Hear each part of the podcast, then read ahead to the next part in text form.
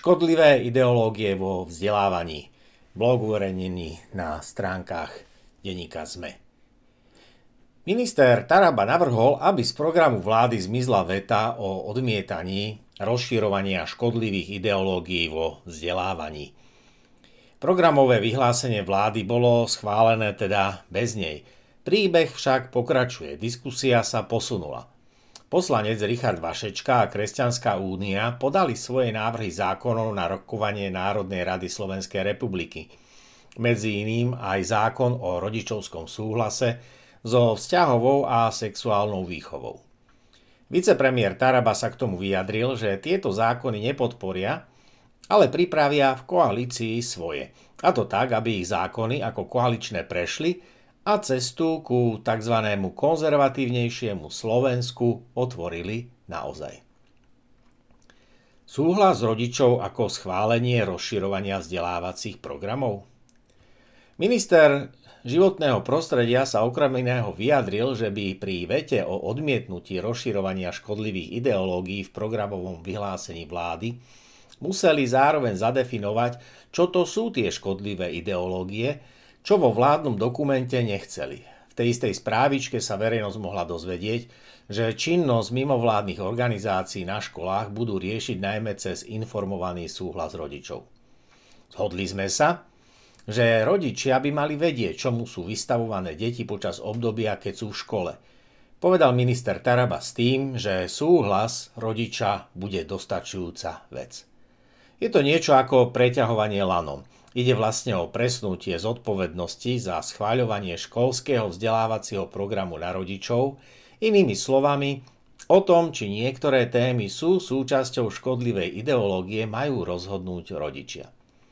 Pritom obsah kurikula je podľa odborníkov, napríklad podľa profesora Šveca v jeho anglicko-slovenskom lexikóne pedagogiky a andragogiky definovaný ako akékoľvek učivo, didaktické materiály, učebné situácie alebo skúsenosti, ktoré môžu napomôcť rozvoju žiackých či študentských poňatí, spôsobností, hodnotových zameraní a postojov.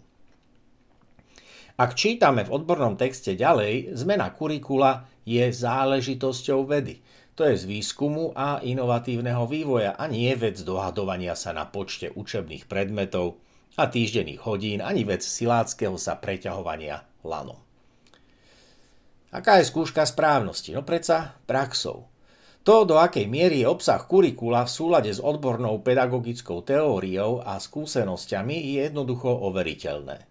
V rámci rozumného pluralizmu je teda obsah kurikula obmedzený tým, do akej miery v rámci pluralitnej spoločnosti vzdelávacie obsahy podporujú hodnoty vzájomného rešpektu, dôstojnosti a demokracie. Ak sa niektoré obsahy tomuto kritériu vymykajú, má ich prítomnosť v kurikule prejsť posúdením odborných garantov. Niektoré obsahy skutočne môžu byť ohrozením demokratického vzdelávacieho systému a následne aj ľudského spolunažívania. Môžu svojou hodnotovou orientáciou oslabovať vzdelanostnú úroveň a aj hodnotový profil absolventov, sociálnu stabilitu spoločnosti, pokojné spolunažívanie a stávajú sa aj prekážkou vzájomnej spolupráce a súdržnosti. Môžeme celkom jednoducho siahnuť po tradičnom biblickom texte, ktorý hovorí o tom, že dobrý strom prináša dobré ovocie. Naopak, zlý strom dobré ovocie priniesť nevie. Posúdenie tohto kritéria však musí byť overiteľné odbornými prístupmi. Medzi ne rodičovský súhlas však zaradiť nemôžeme. Rozhodnutie o obsahu kurikula patrí odborníkom. Nevieme celkom zabezpečiť, aby rodičia odborne vstúpili do dialógu ohľadom obsahu fyziky, geografie či slovenského jazyka, ak z hodou okolností nie sú ako rodičia zároveň aj pedagógmi či odborníkmi v tejto oblasti.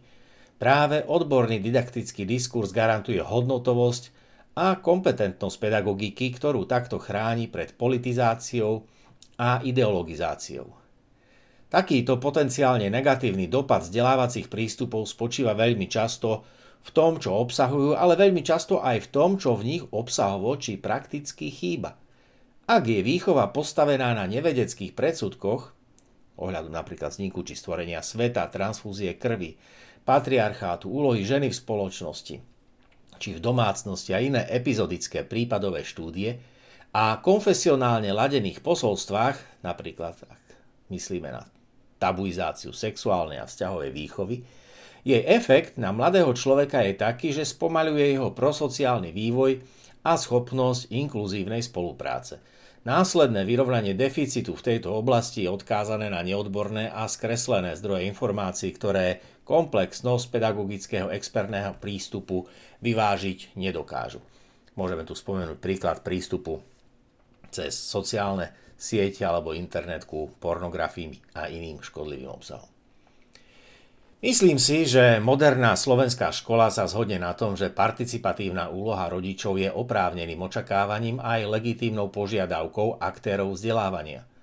Rodičia sú nepostrádateľnými spoluaktérmi vzdelávacieho procesu a výchovo-vedného procesu.